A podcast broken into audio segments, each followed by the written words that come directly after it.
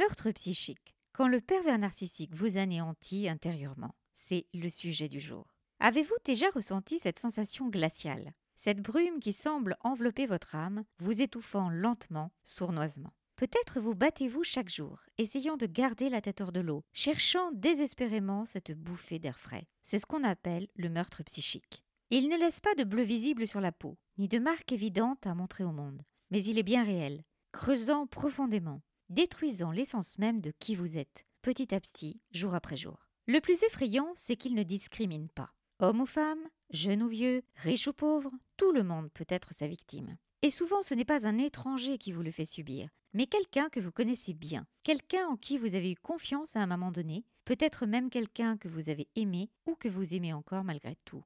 Ces actes invisibles de cruauté peuvent venir de n'importe où, et le silence qui les entoure est assourdissant. Mais comment a-t-on pu en arriver là? Pourquoi quelqu'un chercherait-il à éteindre cette étincelle, cette joie, cette passion en nous? À mesure que nous nous aventurons dans les profondeurs sombres de la perversion narcissique, nous chercherons à comprendre ses origines, ses mécanismes et surtout comment s'en protéger. Nous verrons ensemble comment, grâce à certaines connaissances et à notre courage, nous pouvons reconstruire et retrouver cette lumière volée. Bienvenue dans le podcast Se libérer des violences et de l'emprise. Je suis Agnès Derel, coach, formatrice maître praticien PNL et écrivain, et j'aide les femmes à se libérer de la violence et de l'emprise d'un homme pervers narcissique manipulateur. Je vous accompagne pour refermer le livre de vos histoires toxiques précédentes, pour maintenant vivre et écrire votre belle histoire amoureuse, familiale et professionnelle. Quelles sont les origines et définitions du meurtre psychique? Le terme meurtre psychique sonne sinistrement, n'est-ce pas? Pourtant, aussi sombre que cela puisse paraître, il est essentiel de le comprendre pour protéger ce que nous avons de plus précieux, notre esprit, notre âme, notre essence.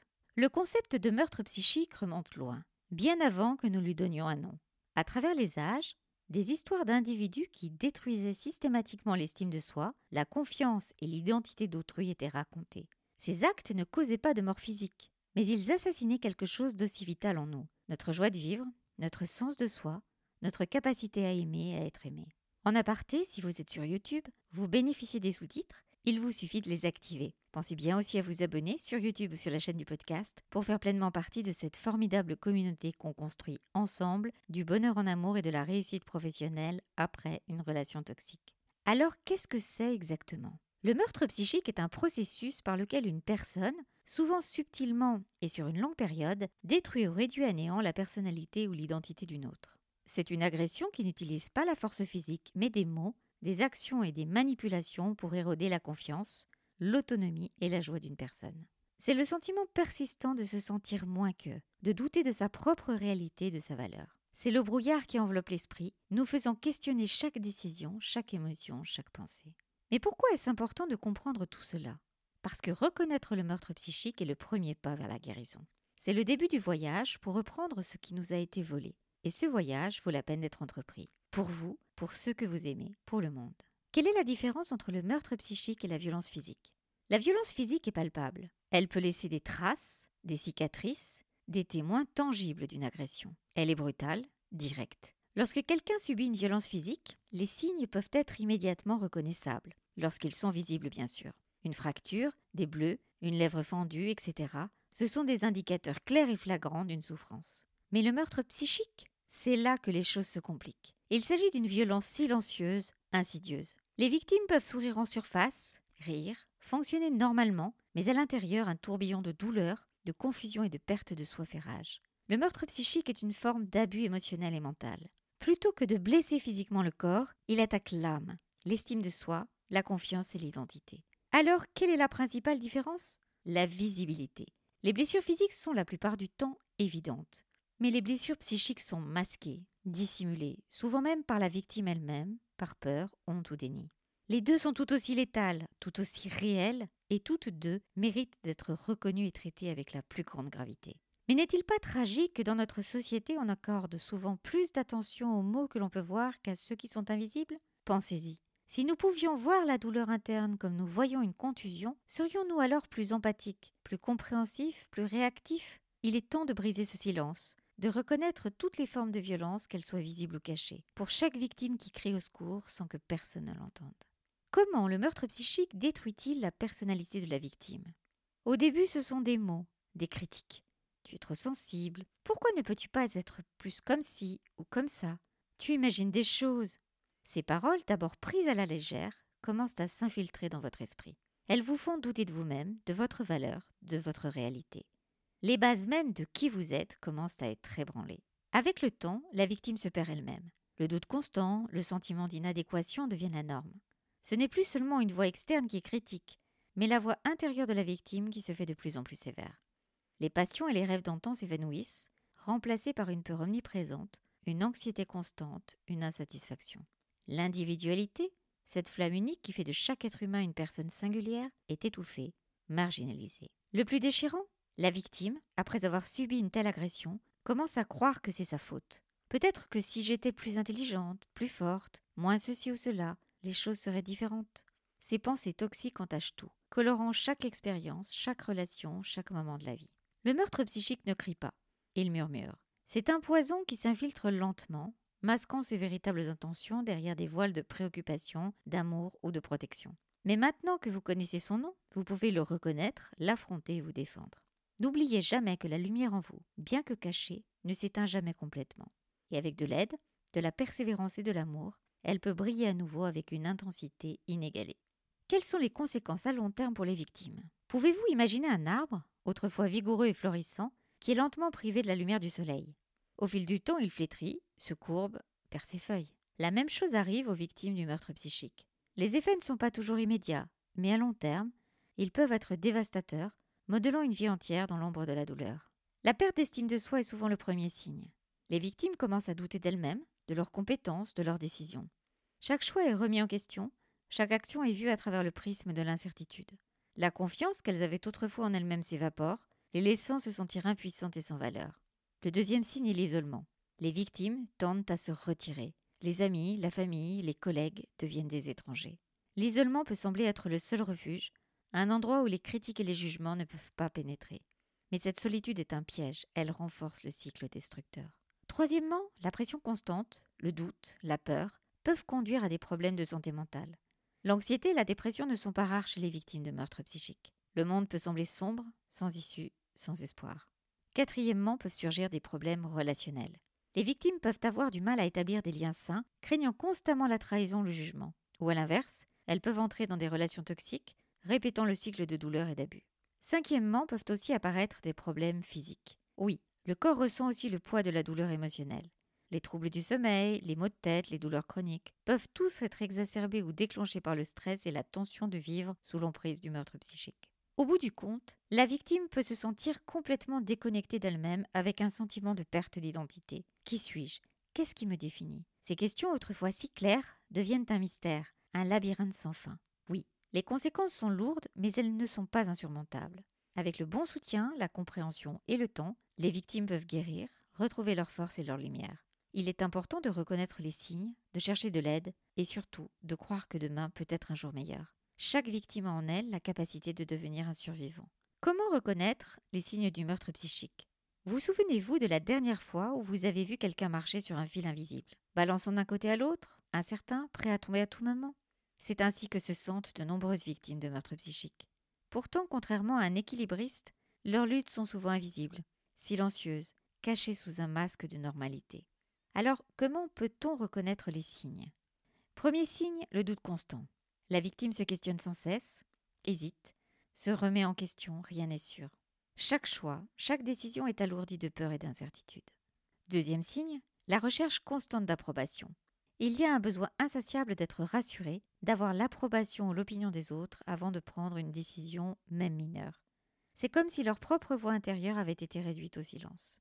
Troisième signe, l'autodénigrement. Une tendance à se dévaloriser, à minimiser ses succès, à accentuer ses échecs. Les compliments sont écartés, tandis que les critiques sont absorbées profondément. Quatrième signe, la sensibilité excessive aux remarques. La moindre critique ou commentaire négatif peut être perçu comme une attaque dévastatrice, même s'il est insignifiant ou bien intentionné. Cinquième signe, les troubles du sommeil et de l'alimentation. Insomnie, cauchemar, perte ou prise de poids excessive peuvent être des signes d'alarme. Sixième signe, une anxiété omniprésente. Parmi les ressentis, on a une tension constante, une peur de l'inconnu, une préoccupation excessive pour l'avenir. Septième signe, une réticence à partager des sentiments. et en découle une peur de s'ouvrir, de se montrer vulnérable, par crainte d'être à nouveau blessé. Chaque personne est unique, et il se peut que tous ne montrent pas ces signes de la même manière. Mais si vous voyez quelqu'un que vous aimez, ou même vous-même, lutter avec plusieurs de ces symptômes, il est peut-être temps de tendre la main. Le meurtre psychique est insidieux, mais la compassion, l'amour et l'empathie peuvent être les lumières qui guident quelqu'un hors de l'obscurité. Ainsi, quelle stratégie de survie et de guérison pour les victimes? Avez-vous déjà regardé un papillon émerger de sa chrysalide? Au début, il est fragile, humide, ses ailes sont collées, mais avec le temps, il déploie ses ailes, sèche et s'envole, libre et transformé. Pour les victimes du meurtre psychique, le chemin vers la guérison peut ressembler à cette métamorphose. C'est un voyage, parfois difficile mais ô combien gratifiant.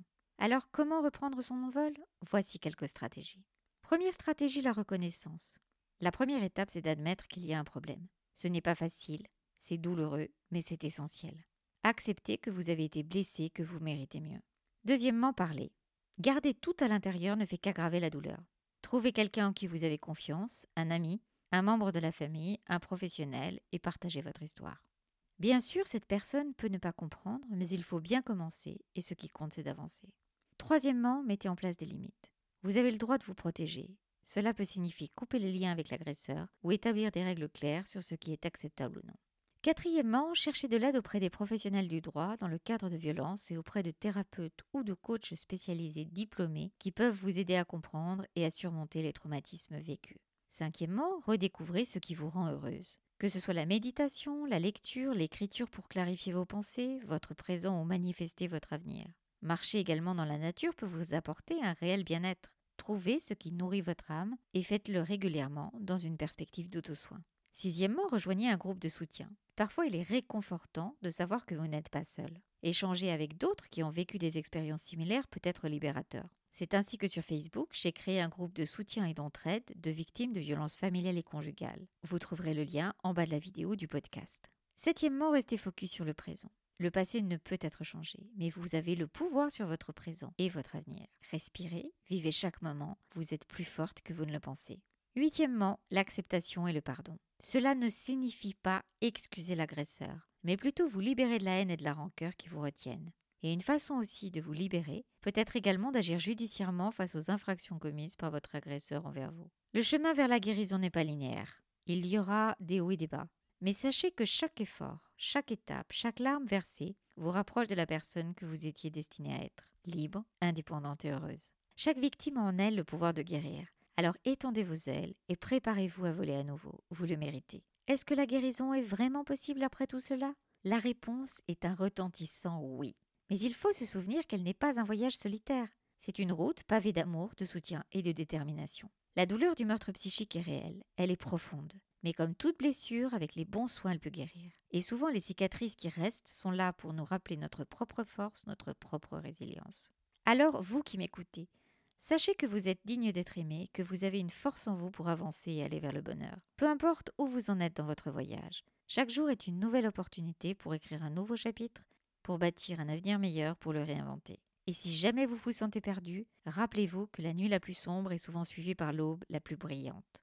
Alors tenez bon, parce que votre aube approche la lumière est à l'horizon. C'est pour cela que j'ai aussi créé des programmes pour aider celles qui le veulent à réussir à quitter définitivement un homme violent ou un pervers narcissique et à vous libérer de l'emprise pour vous donner des clés vers une nouvelle aube, vers une vie où vous serez maîtresse de votre destin. En effet, chaque jour un peu plus, ensemble, on devient des femmes libres, indépendantes et heureuses. Merci pour votre écoute, je suis heureuse de ce temps passé à construire du contenu pour vous aider à avancer vers le chemin du bonheur. Pensez ainsi à vous abonner à la chaîne pour faire pleinement partie de la communauté libre, indépendante et heureuse. Merci également de liker la vidéo, de mettre un 5 étoiles si vous êtes sur podcast. Les vidéos et podcasts seront ainsi davantage proposés à celles qui en ont besoin. Je vous invite également à vous abonner à la newsletter qui est entièrement gratuite, où je donne régulièrement par mail un contenu personnel différent, où vous êtes au courant de toutes les dernières actualités et où vous pouvez bénéficier d'offres privilégiées. Le lien pour la newsletter gratuite est en bas de la vidéo ou du podcast et vous retrouverez également tous les liens d'information si vous souhaitez un accompagnement en coaching pour atteindre vos objectifs au plus tôt, si vous souhaitez embarquer dans le membership ou dans les programmes. Vous pouvez aussi m'envoyer un email à mon adresse agnès.agnèsderol.com. Je vous souhaite le meilleur, je vous embrasse et je vous dis à bientôt pour un prochain partage.